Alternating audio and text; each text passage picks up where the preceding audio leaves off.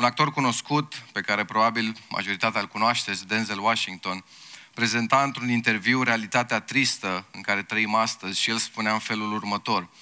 În istoria jurnalismului nu există nicio perioadă ca aceasta prin care trecem acum. Dacă nu citești presa, ești neinformat. Dacă citești, ești dezinformat. Nu poți să mai știi ce e adevărat. Presa, internetul sunt pline de știri false, de informații false, de diverse așa zise descoperiri de toate naturile, însă tot mai mult în timp ce le citești, în timp ce le asculți, sentimentul acela că nu poți să ai încredere în ceea ce citești e din ce în ce mai mare. De aceea suntem extrem de binecuvântați că avem acest cuvânt și sper că această încredere a noastră și pasiunea noastră după el să crească, să se intensifice și asta ne dorim să experimentăm și astăzi în continuare, pentru că astăzi continuăm seria noastră de mesaje din Cartea Efeseni, dar mai specific vom continua ceea ce am început data trecută, ne amintim împreună, umblați vrednici de chemarea voastră. Și Pavel face pentru noi din această umblare vrednică scopul vieții credinciosului. Spune el, trăiți în așa fel încât prin tot ceea ce faceți, în orice lucru, în orice domeniu, Hristos să fie glorificat prin faptul că viața pe care o aveți reflectă comoara nemăsurată a lui Hristos și a jerfei prin care ne-am fiat ca să-i aparținem.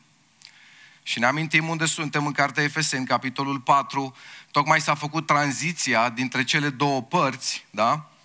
Capitolele 1-3 și capitolele 4-6 și ne amintim un detaliu esențial și anume că 40 dintre imperative din 41 din carte, deci 40 din 41 se află în capitolele 4-6.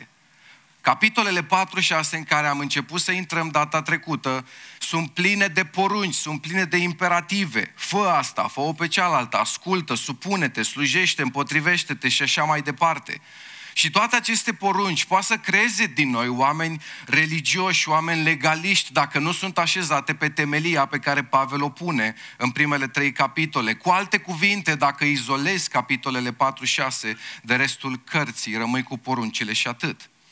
Dacă iei în schimb capitolele 4-6, te uiți la tot ce îți spune Pavel că trebuie să faci, că ai ca și responsabilitate și le așezi pe temelia pusă deja de el în 1.3 și te invit în caz că n-ai ascultat seria de mesaje, o găsești pe Spotify, atunci poți să înțelegi puțin cum stau lucrurile și ce vrea Pavel să spună. Amintește-ți de tabelul acesta în care ni se arată poziția în primele trei capitole și purtarea care trebuie să curgă de acolo. De aceea, fă asta că trebuie, când citești capitolele 4-6, devine datorită poziției pe care o ai în Hristos, prezentată de Pavel în 1-3. Fă asta, trăiește vrednic, pentru că n-ai cum să trăiești altfel.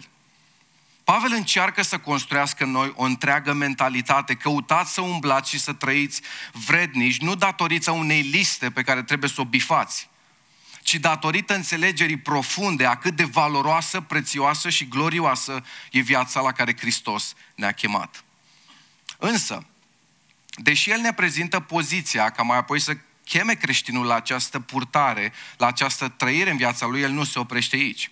Și în continuare, ce face Pavel și ce începem să vedem și noi astăzi este că începe să ofere domenii specifice în care trebuie să se vadă această purtare, această umblare vrednică.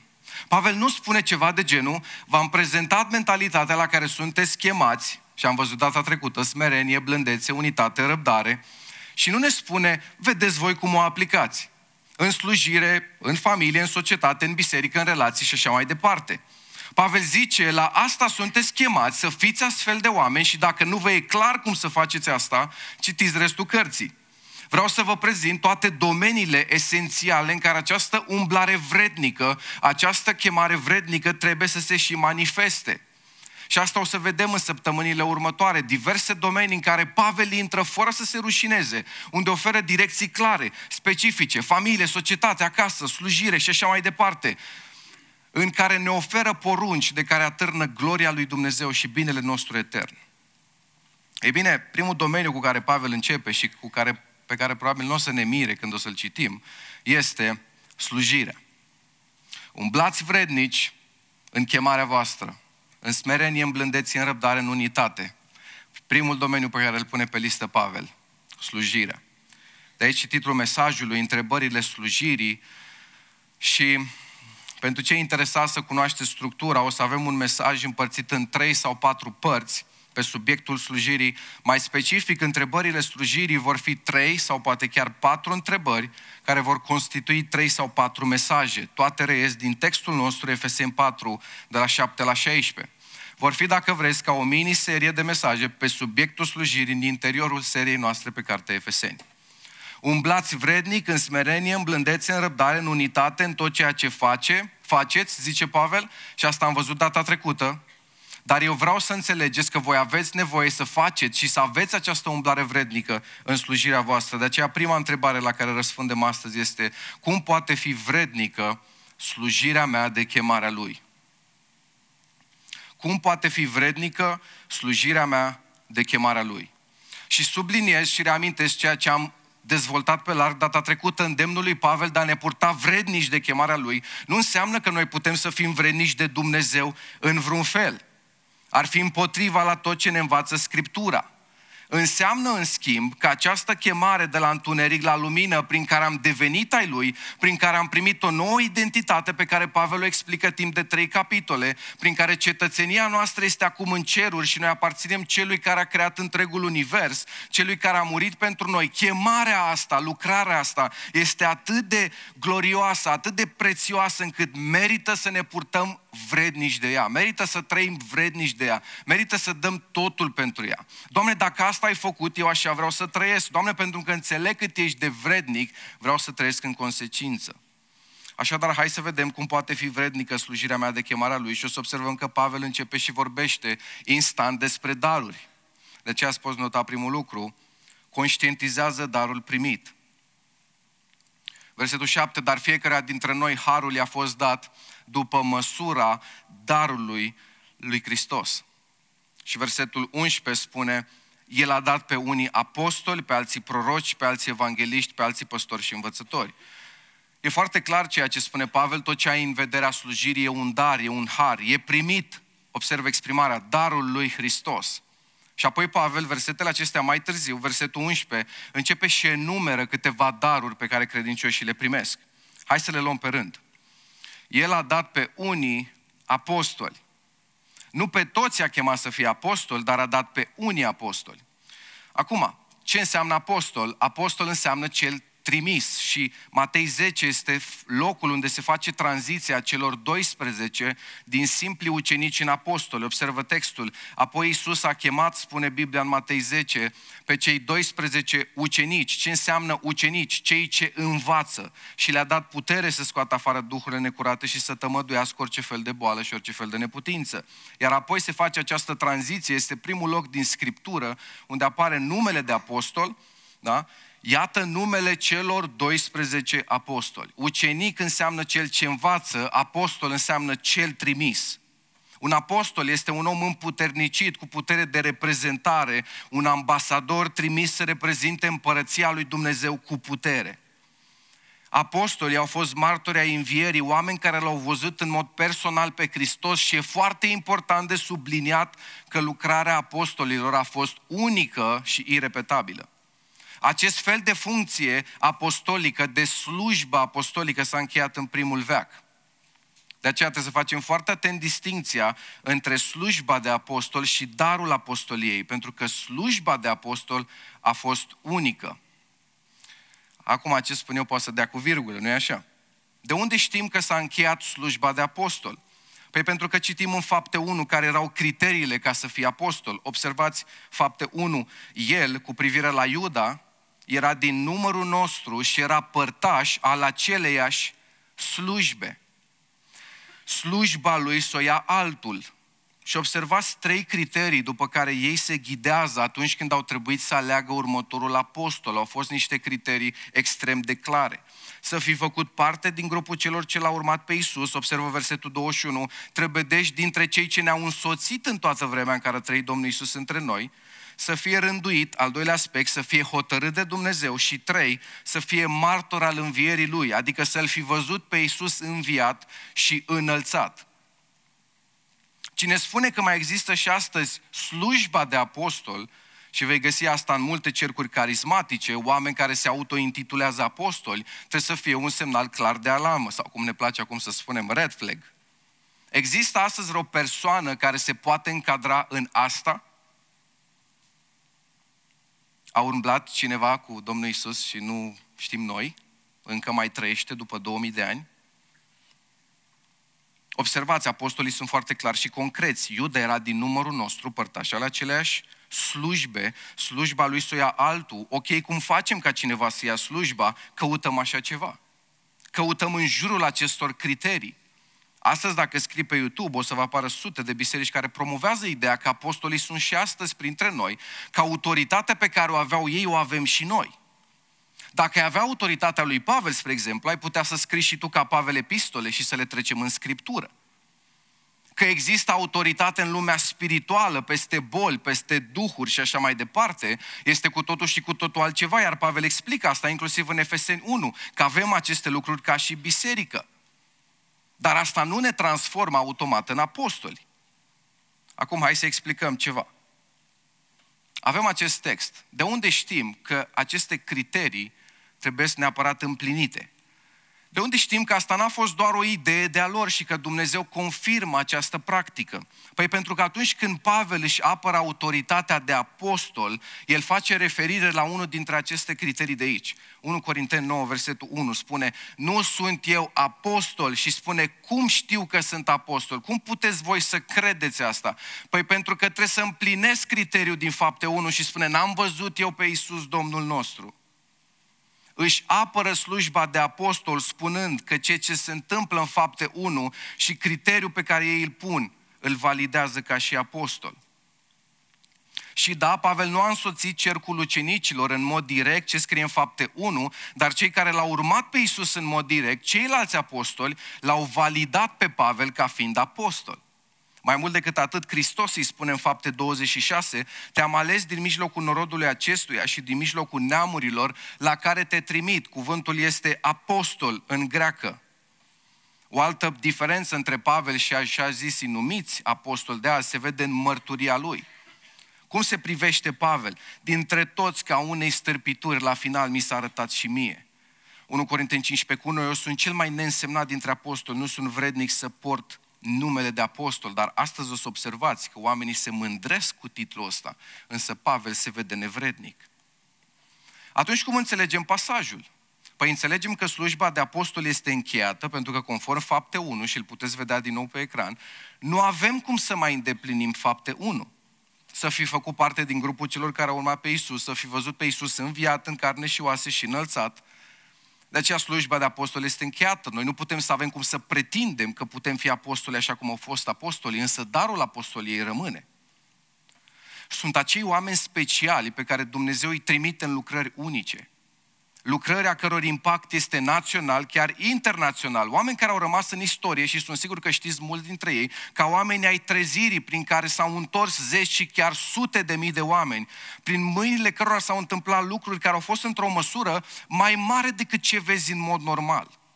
Sau oameni cu o chemare specială către misiune, cei trimiși în zone grele, triburi, zone în care Dumnezeu lucrează miraculos. E o chemare specială, nu e ceva ce toți putem să avem și să fim, și n-ar fi onest să credem că e vorba de un nivel spiritual pe care toți îl putem atinge. Noi toți putem ajunge să facem ceea ce făceau apostolii. Pavel întreabă în Corinteni, capitolul 12, oare toți sunt apostoli? Cu sensul de negație, nu toți sunt apostoli. Uitați-vă la Hristos, în primă fază din 70, alege doar 12. Și foarte clar textul nostru din Efesem 4, el a dat pe unii apostoli, nu pe toți. Hai să vedem ce a mai dat Hristos. A doua categorie, pe alții proroci. Aceeași discuție și în cazul prorocilor. Credem în continuare ca biserică în darul prorociei, însă nu așa cum exista în Vechiul Testament. Pentru că atunci când Isaia, Ieremia, Daniel, Samuel deschideau gura și spuneau așa vorbește Domnul, nu doar că nu exista niciun fel de eroare, dar cuvintele lor profețite sunt astăzi Scriptura sunt cuvintele infailibile ale lui Dumnezeu. Dacă astăzi credincioșii au anumite mesaje profetice, ele nu devin automat și Scriptura. Este foarte clar că există daruri profetice, dar nu funcția, slujba de profet, așa cum exista în Vechiul Testament. Altă diferență foarte clară în Vechiul Testament, dar și Ioan în Apocalipsa, pentru că Apocalipsa este o profeție, ele urmăreau de foarte multe ori și veți observa asta când citiți sfârșitul vremurilor, nu-i așa? Astăzi profeția Noului Testament, același Pavel, ne spune clar care e scopul ei. 1 Corinteni 14. Cine prorocește, cine profețește, din potrivă vorbește oamenilor spre ce? Zidire, sfătuire și mângâiere. Spre ce există profeția în Noul Testament? Zidire, sfătuire, mângâiere. Sfătuirea, da, poate să însemne și mustrare, corectare, chemare la pocăință, dar se observă clar diferența dintre profețiile prorocilor din Vechiul Testament sau Apocalipsa lui Ioan în Noul Testament, axată pe finalul vremurilor, pe judecată și scopul profeției nou testamentale prezentate foarte clar. Hristos face și el această diferență în Matei 11. Spune, până la Ioan au prorocit toți prorocii și legea. Ce înseamnă până la Ioan? Că ceva s-a întâmplat, ceva s-a schimbat odată cu noul legământ. Slujba s-a încheiat, darul rămâne. O altă eroare pe care o putem să o facem este să credem că prorocul este doar acela care vorbește cu așa vorbește Domnul, nu-i așa? Acel mit că prorocul de obicei, de fapt doar ăla e proroc, care prorocește la rugăciune. Vreau să-ți arăt un text, Luca 1, spune Zaharia, tatăl lui, s-a umplut de Duhul Sfânt, a prorocit și a zis, binecuvântat să fie, este Domnul Dumnezeul Israel, pentru că a cercetat și a răscumpărat pe poporul său. Era o simplă declarație a ceea ce Dumnezeu făcea chiar atunci în Israel. Nu era un timp de rugăciune urmat de o prorocie. Pentru că asta e partea tristă. Am limitat lucrarea supranaturală a Duhului Sfânt în ce înseamnă prorocia, pentru că l-am băgat într-o cutiuță și am zis, așa arată prorocia, așa trebuie să se întâmple. Vorbire în limbi, apoi vorbire în română, trebuie să înceapă cu așa vorbește Domnul și trebuie să se termine cu Isus, a venit și va veni în trup. Nicăieri în Scriptură nu găsim asta ca fiind dovada profeției. A profeții înseamnă a vorbi din partea Domnului, iar asta trebuie să se întâmple în viața noastră și în biserică, în diverse forme, dându-i libertate Duhului Sfânt să lucreze cum vrea El. Pentru că profeția are diverse valențe, acționează în diverse momente și vă dau câteva exemple ea acționează în predicare, de aceea de atât de multe ori se întâmplă ca să aveți nevoie de răspunsuri specifice și să le primiți duminică, pentru că prin predicare Duhul Sfânt anticipează nevoile oamenilor, având și un rol profetic. În consiliere sunt atâtea momente în care ceea ce înțelegi despre omul din fața ta nu are nicio legătură cu ceea ce omul îți spune sau cu capacitatea ta rațională de a analiza, ci este în mod supranatural, Dumnezeu în mod profetic implicat care vorbește și descoperă în decizii, Dumnezeu poate să ofere discernământ spiritual pentru a porni într-o direcție pe care nu o poți identifica singur prin rațiunea ta. Sau poate în diverse discuții, sunt sigur că ți s-a întâmplat să ai nevoie de o îndrumare și într-o discuție normală cu cineva, cu un frate de-al tău, să primești răspunsul ăla și chiar să-i spui, cred că Dumnezeu tocmai mi-a răspuns la o rugăciune pe care o aveam. La fel în rugăciune, noi credem că profeția se manifestă și rugăciune, e foarte clar, dar nu numai acolo.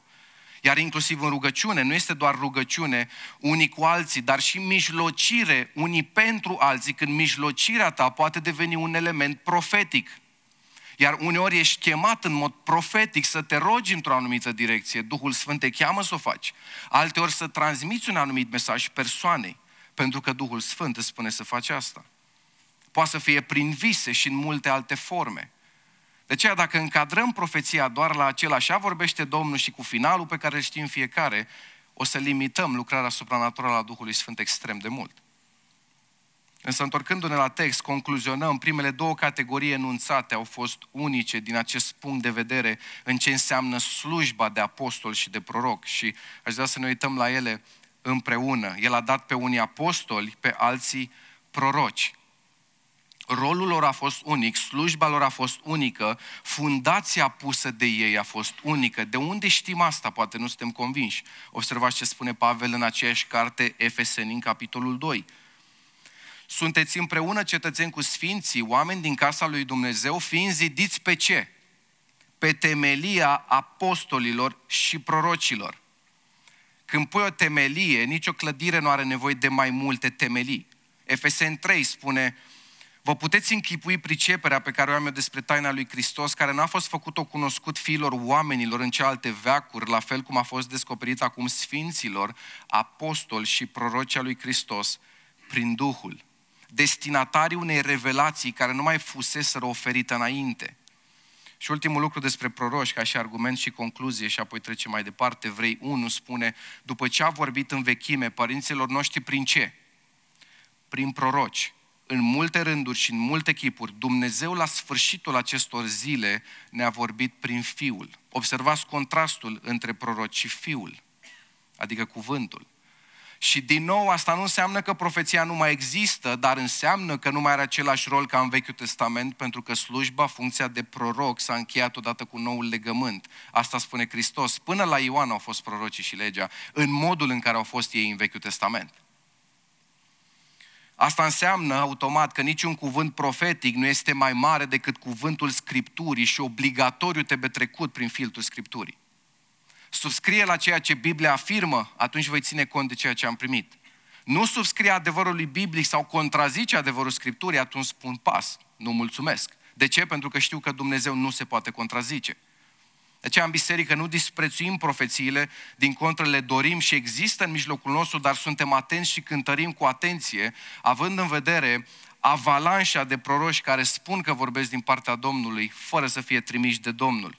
Proroși care de obicei nu se află sub autoritatea nimănui, care nu sunt membri în nicio biserică, nu dau socoteală nimănui, se plimbă din loc în loc și își atribuie o, o autoritate specială. Totodată înțelegem că este o greutate în a avea un mesaj din partea Domnului. Așa că să nu vă fie teamă să veniți și să spuneți, pentru că știm ce înseamnă să purtați povara mesajului. FSM 4 continuă și spune, El a dat pe unii apostoli, pe alții proroci, pe alții evangeliști. Toți suntem chemați să spunem Evanghelia. Însă nimeni nu poate spune Evanghelia mai bine decât un evanghelist. Nu toți avem chemarea la evangeliști. Pe unii a dat, spune Biblia, evangeliști. Dar la un anumit nivel toți evangelizăm că suntem conștienți de asta sau nu. E adevărat, mulți spun eu nu le am cu vorbitul, însă nu uitați realitatea că ceea ce îți mișcă inima, o să-ți miște și limba, o să vorbești de lucruri de care ești pasionat. Însă evangeliștii sunt deschizători de drumuri, deschizători de inim prin cuvântul Scripturii. Sunt acele persoane care au capacitatea divină să explice Evanghelia într-un mod extrem de eficient, uneori cu cuvinte extrem de simple, dar există un impact anume pe care evanghelistul îl are atunci când spune Evanghelia. De ce? Pentru că este clar darul lui Dumnezeu peste el. În continuare, următoarea categorie spune pe alții evangeliști, pe alții păstori și învățători. Observați aici un lucru interesant. După fiecare categorie enunțată, unii apostoli, alții proroci, alții evangeliști, pe alții păstori și învățători. Nu spune pe alții păstori și pe alții învățători. Observați asta în text. Păstorul și învățătorul este luat împreună, este o singură categorie în gândirea lui Pavel și asta nu înseamnă că păstorul e singurul care învață biserica. Știm asta foarte clar. Mulți oameni fac această slujire de învățătură, pe lângă păstori și prezbiteri. Dar înseamnă, în schimb, că unul din rolurile principale ale păstorului în biserică este să învețe Scriptura, să explice Scriptura. E extrem de interesant că exact asta face Hristos, care este păstorul cel bun. Marcu 6, 34 spune când a ieșit din corabie, Iisus a văzut mult noroc și s-a făcut milă de ei pentru că erau ca niște oi care nu aveau păstor. Ce începe Hristos să facă imediat ce vede această realitate? A început să învețe multe lucruri. Păstor, învățător. Rolul păstorului să învețe. Înainte să trecem mai departe, să mai prezentăm încă un mit destul de prezent care spune în felul următor. Aici în FSM 4, el a dat pe unii apostoli, pe alții proroși, pe alții evangeliști, pe alții păstori și învățători. Noi avem parte aici de o înșiruire ierarhică. Păi nu vezi, frate, că prorocul e înainte de evanghelist? Păi dar nu vezi că prorocul e înainte de păstor? Normal că te ridici în mijlocul bisericii și eventual și în mijlocul închinării și în mijlocul predicii și să spui așa vorbește Domnul. Uite că Pavel zice proroc și după păstorul învățătorul mai la coadă.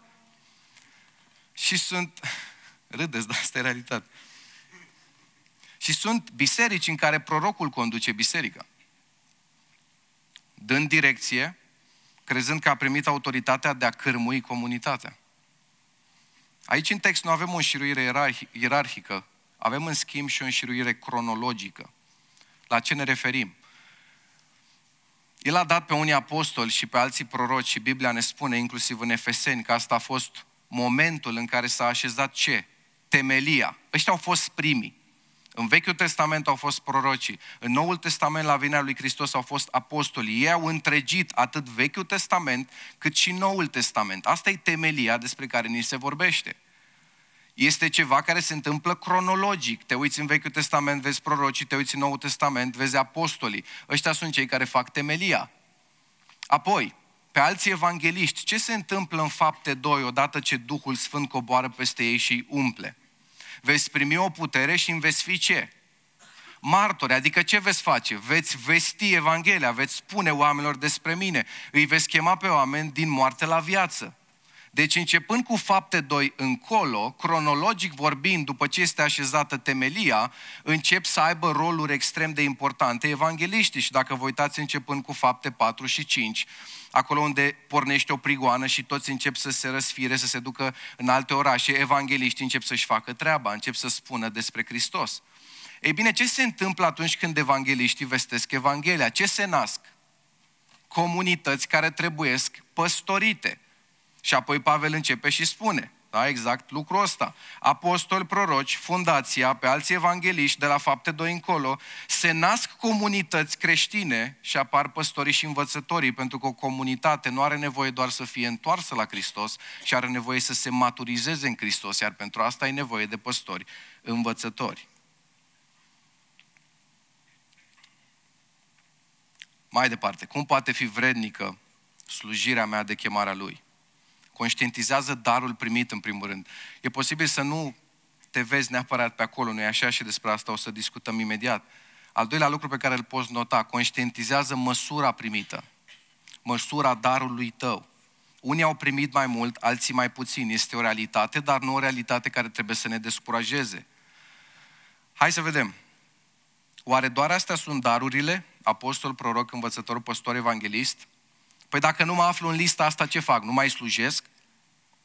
Acum, unii ar fi descurajați să aud așa ceva, alții ar fi relaxați. Frății că nu sunt în lista aia, all good la mine, nu trebuie să slujesc. Apostolul aici, în capitolul 4, nu face o listă completă de slujiri. Nu spune doar astea sunt slujirile. El doar enumeră câteva categorii principale prin care își desfășoară următoarele argumente din capitol, argumente pe care să le vedem data viitoare, de ce vorbește el despre categoriile astea aici. Însă el nu-și propune să facă aici o listă completă. El doar arată, și am văzut cronologic, cum s-a ajuns într-un final la biserică despre care el vorbește. De unde știm asta? Pentru că dacă ne uităm în alte epistole, el vorbește despre multe alte daruri și despre multe alte slujiri îmbărbătare, încurajare, cârmuire, oameni cu capacitate de a fi lideri, dărnicie, milostenie. Citind toată Scriptura de la Geneza la Apocalipsa, găsește o multitudine de daruri, naturale, dar și supranaturale.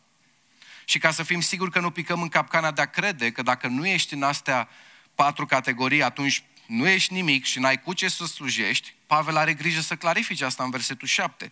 Dar fiecăruia dintre noi a fost dat, după măsura darului lui Hristos. Da, avem o măsură diferită. Cuvântul măsură este metron, care înseamnă măsură specifică, personalizată pentru fiecare dintre noi. Și da, nu există o formulă matematică prin care să-ți calculezi măsura de dar primit. În schimb, Dumnezeu o știe și implicându-te o vei ști și tu, o vei înțelege și tu, dar ce trebuie să înțelegi este că fiecăruia i-a fost dat darul lui Hristos. Fiecare are ceva specific. De aceea slujește cu darul pe care l-ai primit, natural sau supranatural. La întrebarea cine este slujitorul sau slujitorii bisericii voastre, fiecare ar trebui să răspundă și eu sunt unul dintre ei. Pentru că fiecare a fost dat. La întrebarea cam care e procentajul care slujesc la voi, răspunsul trebuie să fie toți. Știți întrebarea cu la voi cam cât sunt consumatori și cât sunt... Toți trebuie să slujească, pentru că fiecăruia i-a fost dat ceva. Da. Măsura e diferită, observă, e ideea lui Hristos ca măsura darului să fie diferită. Și deci măsura slujirii va fi diferită. Însă nu există om care să nu fi primit o măsură. În pilda talanților ni se explică clar că fiecare om primește măcar un talent. De aceea nu te compara cu alții care au mai mult, folosește ceea ce ai. Poate sunt chiar lucruri care nu le bagi în seamă. Dacă ești bun administrator, de ce nu ai folosi acest dar pentru zilirea trupului lui Hristos? Dacă ești bun pedagog, învățător, de ce nu ai folosi acest dar pentru trupul lui Hristos? Poate chiar la lucrarea cu copiii. Dacă ești bun meșter, zugrav, constructor, de ce nu ai folosi acest dar pentru trupul lui Hristos? Urmează să facem și extinderea spațiului. Aveți ocazia. Dacă ești un om creativ, de ce n-ai folosi acest dar pentru trupul lui Hristos? Și lista poate să continue. Orice dar natural sau supranatural poate fi folosit pentru împărăție. Iar pentru cei sceptici care cred că doar darurile alea de pe scenă sau doar darurile alea spirituale, ce înseamnă asta, nu știu, sunt cele de care biserica are nevoie. Uitați un text interesant, Ezra 8. Ezra le spune în felul următor unor oameni, unor categorii de slujitori. Apoi le-am zis, sunteți închinați Domnului. Ce se întâmplă în Ezra 8? De ce afirmă Ezra, Ezra asta? Oamenii aceștia despre care, Pavel, despre care Ezra vorbește trebuiau să transporte anumite lucruri ce țineau de templu din Babilon în Israel. Aveau niște unelte pe care trebuiau să le păzească și pe care trebuiau să le transporte. Și puteau să gândească, nu e o slujire ce ține de templu, unde trebuie să ne sfințim, unde trebuie să ne închinăm cu viețile noastre, noi doar suntem simpli curieri. Da? Fan curier. Noi ducem lucrurile astea de aici, din Babilon, în Israel. Însă Ezra e un om care nu separă slujirea în slujire spirituală și slujire mai puțin spirituală. Ezra consideră că orice act care îl implică pe Dumnezeu devine din start ceva spiritual. Și asta trebuie să ne responsabilizeze pe fiecare dintre noi în orice domeniu al slujirii ne-am aflat. Pentru că se prea poate și noi să gândim la fel, să avem impresia că slujirea spirituală e doar aceea care se manifestă în față, sunt acele daruri care implică ceva supranatural. În rest, nu contează atât de tare. Vă amintiți de Urie în Vechiul Testament? Tot ce a vrut să facă este să pună mâna pe chivot să-l sprijine și este ucis pe loc. Pentru că tot ce implică pe Dumnezeu este încărcat de responsabilitate și spiritualitate. Dumnezeu stabilise că până și atinsul chivotului aveau voie să o facă doar leviții. Iar când vine vorba de slujire și de Dumnezeu, orice și fiecare detaliu contează. Orice slujire făcută pentru Hristos devine o slujire spirituală. Orice faci pentru Dumnezeu este un act de închinare și asta spune Ezra. Sunteți închinați Domnului. De aceea tratează, tratează cu atenție, serios, indiferent ce faci. Că ești la sunet, că ai ajuns la curățenie, că zici, eu doar șterg, șterg praful, e un lucru neînsemnat. În mod normal e neînsemnat, însă în contextul împărăției lui Hristos lucrurile sunt cântărite de Dumnezeu diferit. De aceea Pavel merge până într-acolo în Noul Testament, când face trimitere către lucrurile obișnuite de zi cu zi ale vieții și spune fie că mâncați, fie că beți, orice faceți, faceți pentru slava lui Dumnezeu. Practic vrea să conștientizeze normalitatea devine spiritualitate când te afli pe tărâmul împărăției lui Dumnezeu. Și asta ar trebui să ne responsabilizeze în modul în care slujim, indiferent unde slujim. Sunt oameni care nu odată am văzut că disprețuiesc ceea ce ei fac, pentru că nu fac acele slujiri importante în biserică.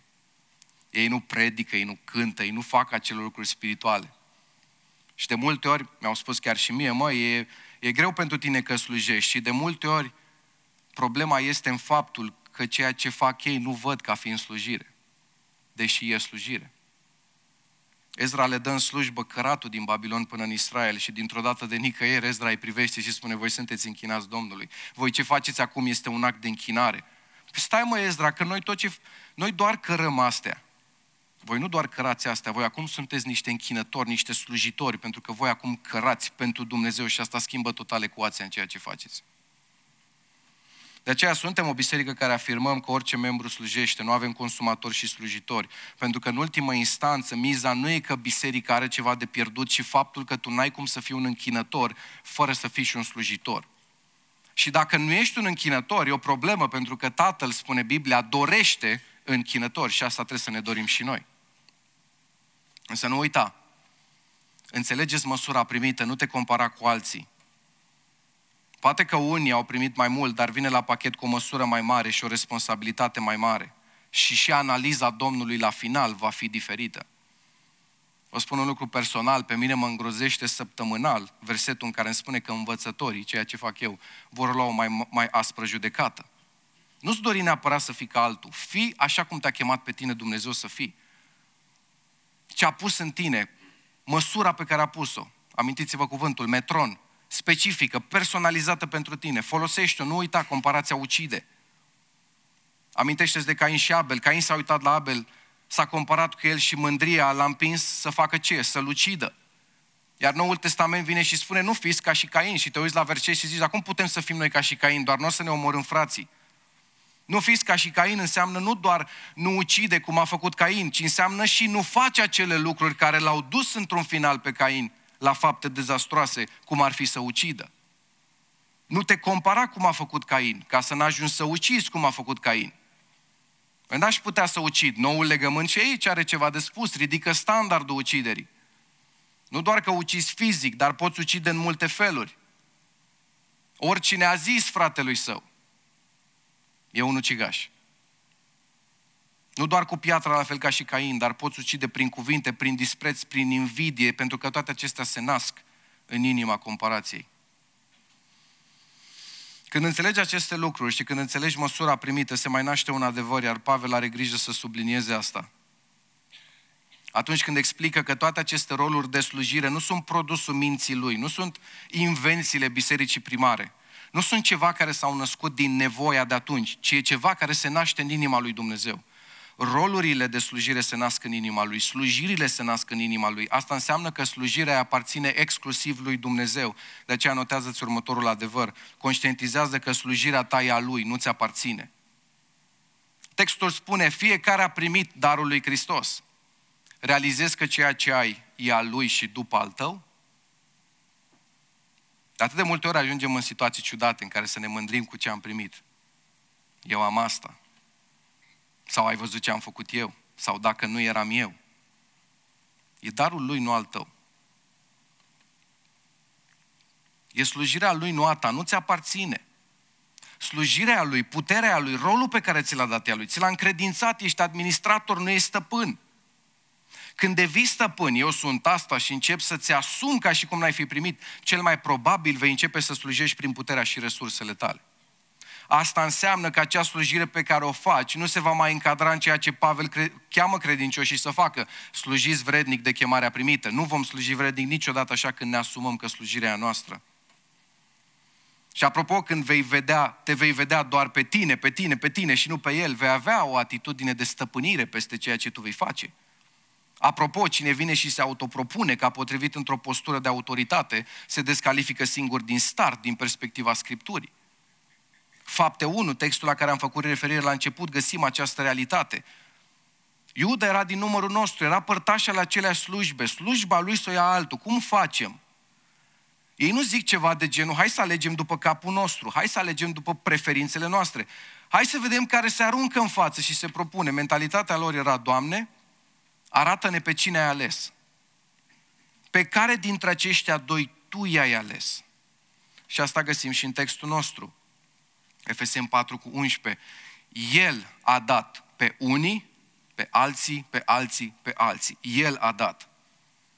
Când ne autopropunem, ne sabotăm singuri și ne descalificăm singuri și arătăm că nu suntem potriviți pentru acea slujire. Fapte 20 cu 28 spune, luați seama, dar la voi înși vă și la toată turma, peste care v-a pus Duhul Sfânt. El te pune. Matei 9, versetul 38, rugați dar pe Domnul secerișului să scoată lucrători la secerișului. El ridică lucrători. El nu ridică doar conceptul de lucrători. Nu e ceva de genul, eu am rânduit slujiri specifice, dar voi trebuie să vă chinuiți să le obțineți. Dacă nu, nu o să le aveți niciodată. El ridică conceptul de slujire, posturile de slujire și ridică și persoane specifice. Nu ne dă nouă libertatea să credem că putem să decidem cum vrem noi. De unde știm asta? Odată din text și odată din ceea ce citim în tot Vechiul și Noul Testament se desfășoară în același mod. Amintiți-vă cum este Moise așezat, cum este David, cum este Samuel, cum este fiecare om al lui Dumnezeu așezat, se propune, dă din coate.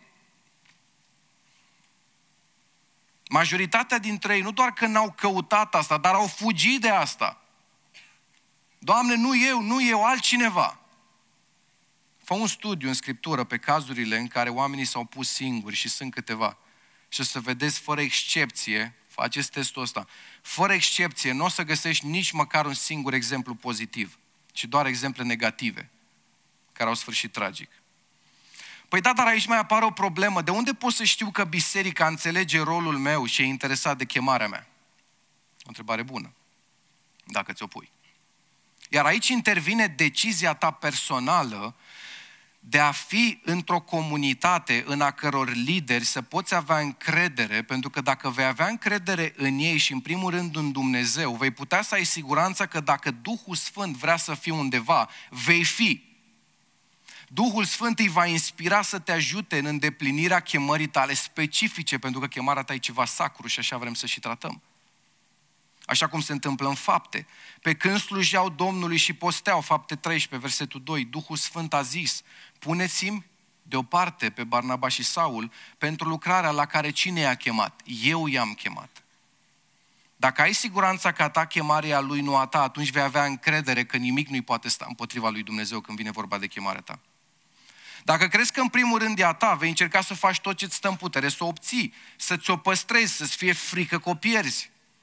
Tu chiar îl ți-l imaginezi pe Dumnezeu la finalul vieții că o să zică ceva de genul Măi, știi, tu ai fi avut o chemare mai mare, dar m-au încurcat oamenii.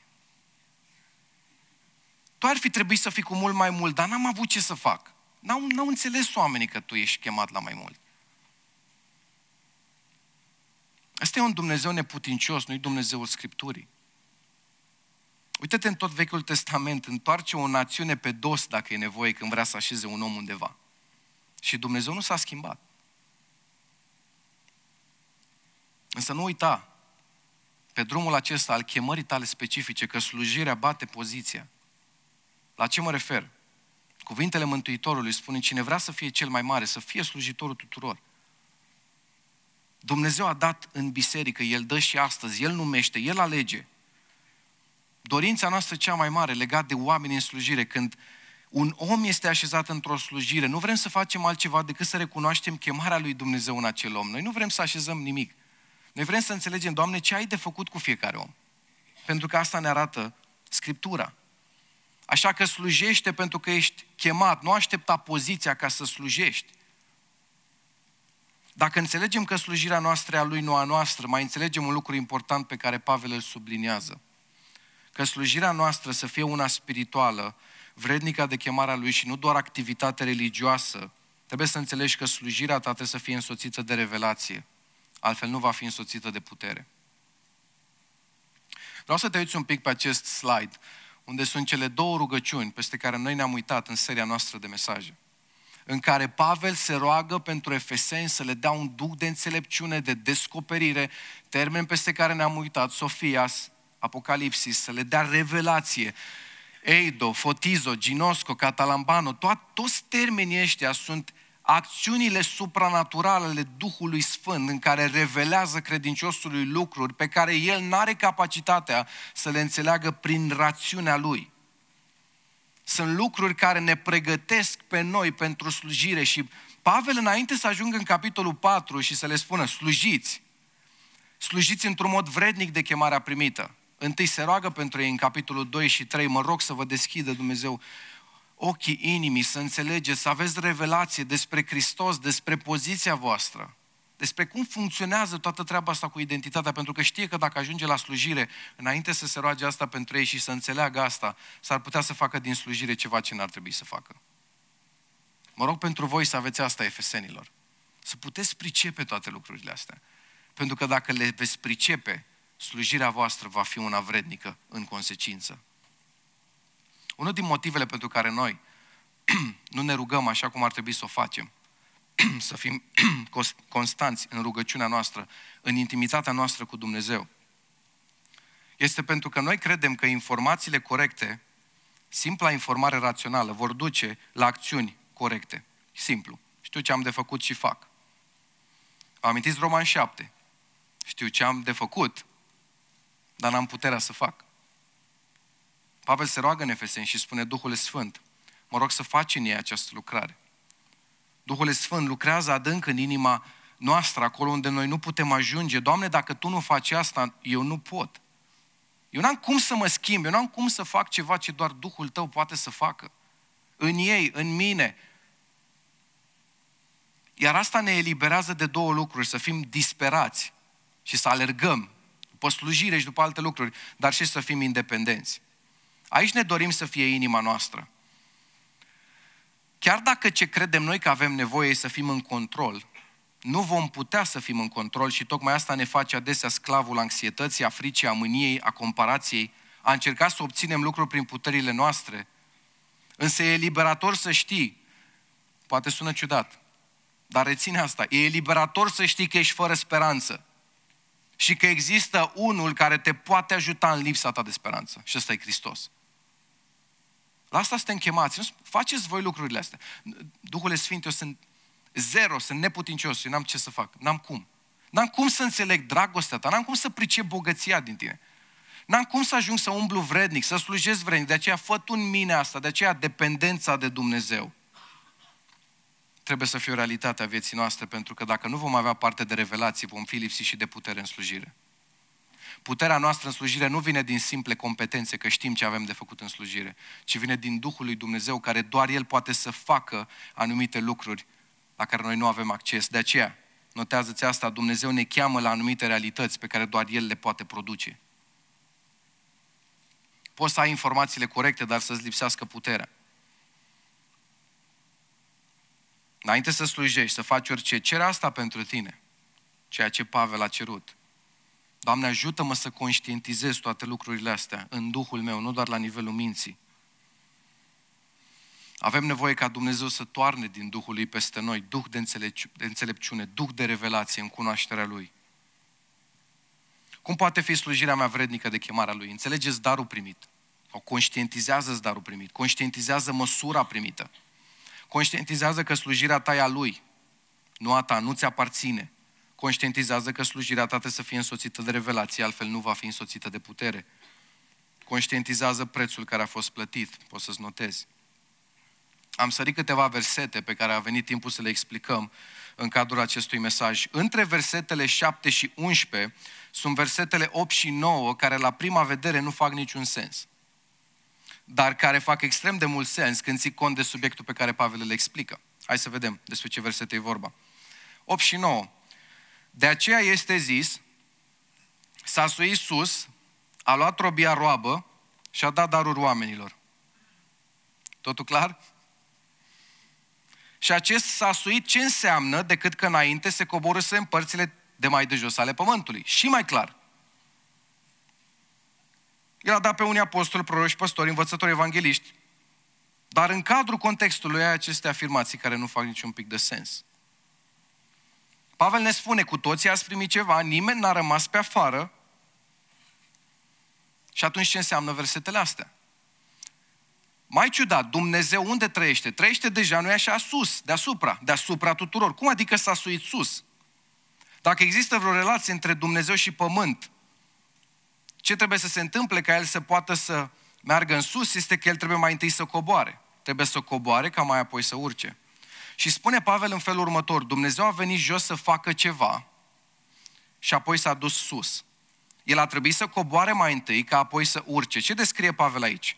Pavel descrie aici victoria lui Hristos prin cruce a venit jos pe pământ, a făcut o lucrare, a luat robia roabă, adică descrie supremația lui Hristos, a coborât pe acest pământ, a înviat și a înrobit ceea ce pe noi ne robise, adică moartea, păcatul și ne-a oferit libertate. A luat robia roabă, adică l-a învins pe Satan și a biruit moartea și a cucerit totul.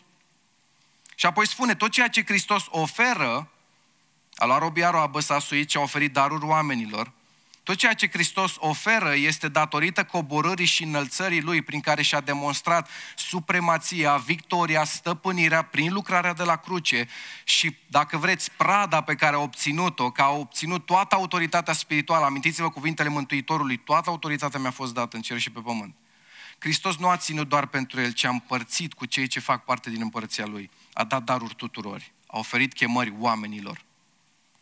Cu alte cuvinte, suntem și noi înălțați pentru că El s-a coborât, avem viață pentru că El a murit, vom trăi veșnic pentru că El a înviat. A luat robia roabă, cu alte cuvinte, El a preluat domnia de la diavol. Stăpânirea, i-a furat-o, i-a luat-o. Însă foarte interesant, El nu a preluat domnia ca să continue ceea ce diavolul a făcut. Ce a făcut diavolul cu viața ta și cu viața mea? Opresare, înșelare, amăgire și așa mai departe. Hristos preia domnia ca să facă opusul la ceea ce Satan a făcut. Diavolul a, a avut domnia, a stăpânit și a luat de la tine. Unora le-a luat familiile, le-a luat sănătatea, le-a, a distrus tot ce a putut în cale. Diavolul a stăpânit și a luat, Hristos stăpânește și zice, am luat robia roabă, stăpânesc, am supremația și dau daruri oamenilor. Diavolul vine și ia, Hristos vine și oferă. Hristos uneori și El ia, dar întotdeauna ia lucrurile care se fac rău, niciodată bine. Apoi urmează versetul 10, un verset care iarăși pare ciudat. Efesem 4, versetul 10. Cel ce s-a coborât este același cu cel ce s-a suit mai presus de toate cerurile, ca să umple toate lucrurile. Cel ce s-a coborât este același cu cel ce s-a suit. Nu știu dacă vă amintiți de afirmația pe care am făcut-o în Apocalipsa, capitolul 1, în Evanghelie, atunci când am predicat de acolo. Când am spus că noi l-am văzut pe Hristos pe pământ, în Evanghelii, l-am văzut la noi acasă, în forma lui, dacă vreți, umană. În Apocalipsa îl vedem pe Hristos la el acasă. Pavel vrea să spună că același Iisus pe care l-ați văzut aici pe pământ, e același care acum s-a suit la dreapta Tatălui. Pavel vrea să spună că n-a coborât nimeni mai jos decât el să ridice și nu este nimeni mai presus decât el să stăpânească. Când ridică el un om din groapa păcatului, el îl și stăpânește, îl conduce și domnește peste viața lui. De aceea dorește ca în viața ta Hristos să aibă și cel mai josnic și cel mai prețios loc din tine. Pentru că ceea ce El a făcut față de întreg pământul trebuie să fie o imagine a ceea ce El a făcut față de fiecare dintre noi. Ce a făcut față de pământ? A coborât în adâncimile pământului ca mai apoi să stăpânească peste cele mai înalte ceruri, nu-i așa? Și ce trebuie să facă noi? Să coboară în adâncimile ființei noastre ca mai apoi să stăpânească peste cel mai, cele mai înalte dorințe, aspirații și planuri ale noastre. El trebuie să fie lăsat să intre, să vindece cele mai îngrozitoare și adânci gropi ale inimii și trebuie lăsat să stăpânească în cele mai înalte locuri ale inimii noastre. Notează-ți asta, acolo unde tu nu ai nicio speranță să coboare ele, iar acolo unde ai prea multă speranță în tine să urce El pe tronul inimii. În ambele scenarii din viața ta să fie Hristos. Pavel mai afirmă aici ceva în versetul 10, cel ce s-a coborât este același cu cel ce s-a suit mai presus de toate cerurile, ca să umple toate lucrurile. Ce înseamnă asta? Înseamnă că în această urcare și coborâre, prin lucrarea pe care a făcut-o la cruce, a distrus orice căpetenie, deține supremația, prin această coborâre și prin ce a obținut, a obținut-o ca să umple toate lucrurile, să dețină toate lucrurile. Și Pavel vine și spune oferirea darurilor, darurilor oferirea harului, este în urma victoriei sale, coborârea lui ca să moară și înălțarea lui după înviere. Vă amintiți ce zice Hristos exact după ce învie și înainte să se înalțe la cer? Ca urmare a lucrării mele, eu mă duc la Tatăl, dar nu vă las singur, vă voi trimite mângâietorul. Efesem 4, de aceea este zis, s-a suit sus, a luat robia roabă, și a dat daruri oamenilor. Și pentru că a costat atât de mult sacrificiul lui, pentru că sacrificiul lui a fost perfect, trebuie să mai înțelegem un lucru în finalul acestui mesaj. Nu doar să înțelegi și să conștientizezi prețul care a fost plătit de Hristos. A venit pe pământ, a luat robia roabă și asta l-a costat mult. Isaia 53 ne descoperă cum Tatăl îl zdrobește pe Hristos prin suferință ca să facă lucrarea asta. A fost un preț care a fost plătit. Și datorită acestui preț, Pavel vine și spune, umblați vrednici de prețul ăsta. Dar nu numai atât, mai trebuie să facem ceva. Conștientizează prețul pe care trebuie să-l plătești și tu.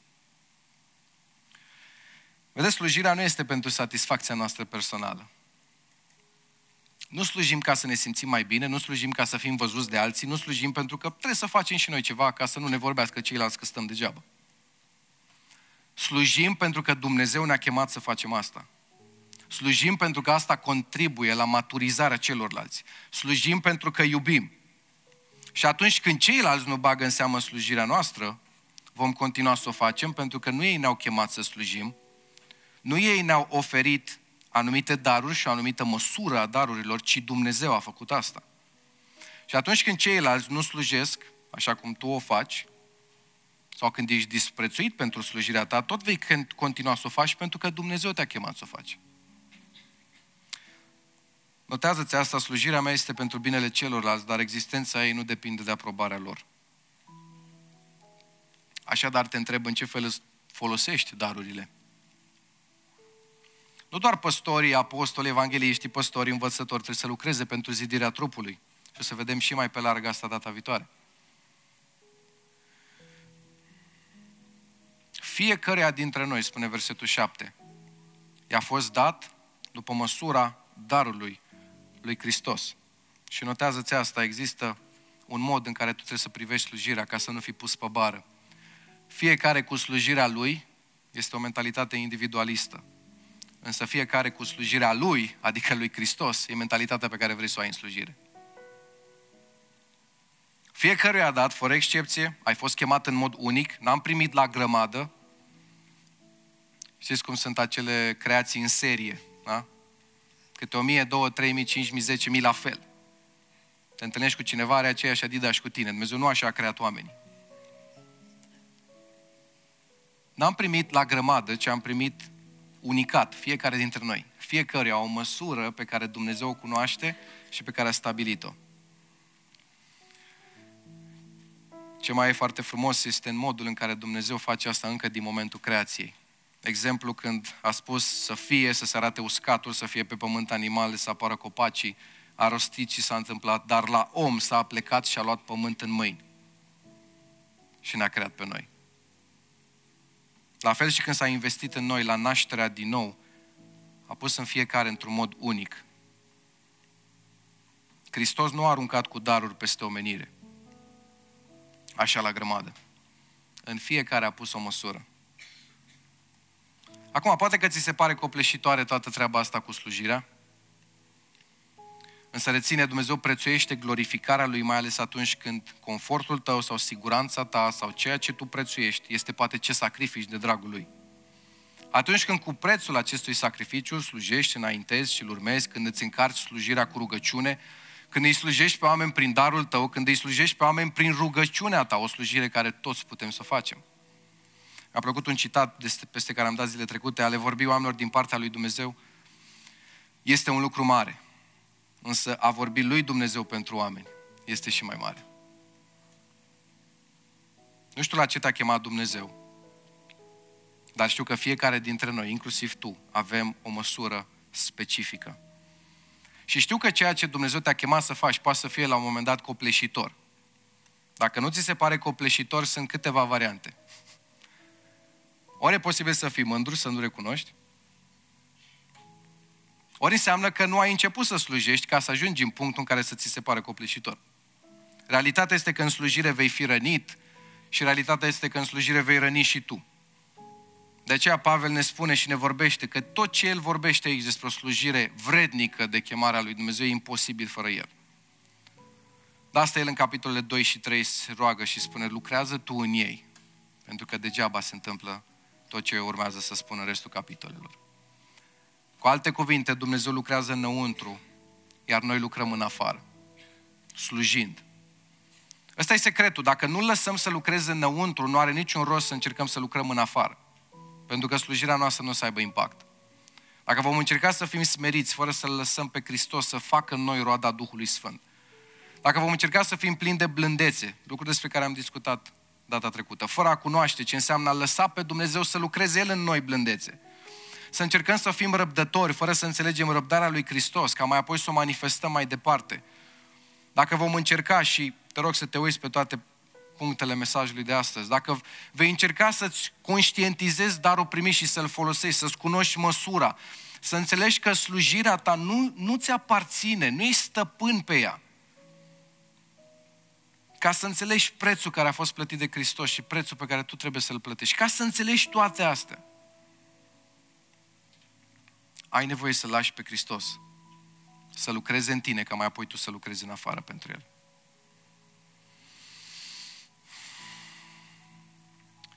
Cred că tot ceea ce Pavel ne spune și ceea ce continuă să ne spună în continuare și o să vedem săptămânile viitoare, ne provoacă să slujim, dar poate diferi de cum suntem obișnuiți să o facem. Pavel, în scurte cuvinte, nu spune altceva decât dacă Dumnezeu e atât de glorios și fascinant și a făcut atât de multe pentru tine, slujește exact așa cum eu îți spun să o faci. Noi nu putem să fim vrednici de Hristos. Noi nu putem să fim vrednici de Dumnezeu. Dar putem să slujim într-un mod în care să arătăm că înțelegem măreția jertfei sale, măreția lucrării sale. Și pentru că o înțelegem, vom sluji în consecință pe Dumnezeu, dar și pe ceilalți. Haideți să ne ridicăm.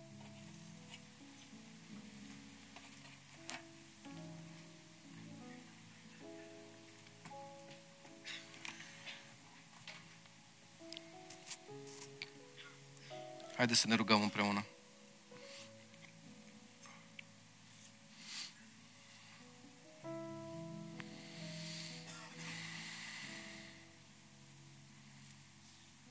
În timp ce te rogi, mai uite-te pe lista aceasta și întreabă-te unde te afli tu, ce anume ai nevoie să conștientizezi din tot ceea ce Pavel ne prezintă în Efeseni capitolul 4.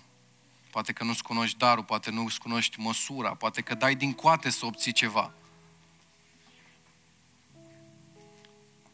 Poate că ai acea mentalitate de stăpân peste slujire și trebuie să înțelegi că ești simplu administrator. Poate că te-ai obișnuit să slujești prin competențele tale, dar ai uitat că ai nevoie să trăiești în dependență de acela care trebuie să slujească prin tine ca slujirea ta să aibă impact.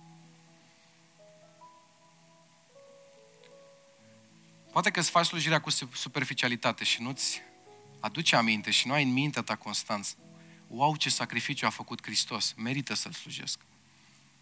Sau poate că nu ești conștient de sacrificiile pe care tu trebuie să le faci în slujire. Și imediat cum apare o problemă, cum apare un lucru, spune, de mine slujirea, la ce mă chinui? Eu sunt voluntar. Hristos nu are voluntari. Are slujitori. Hai să ne rugăm.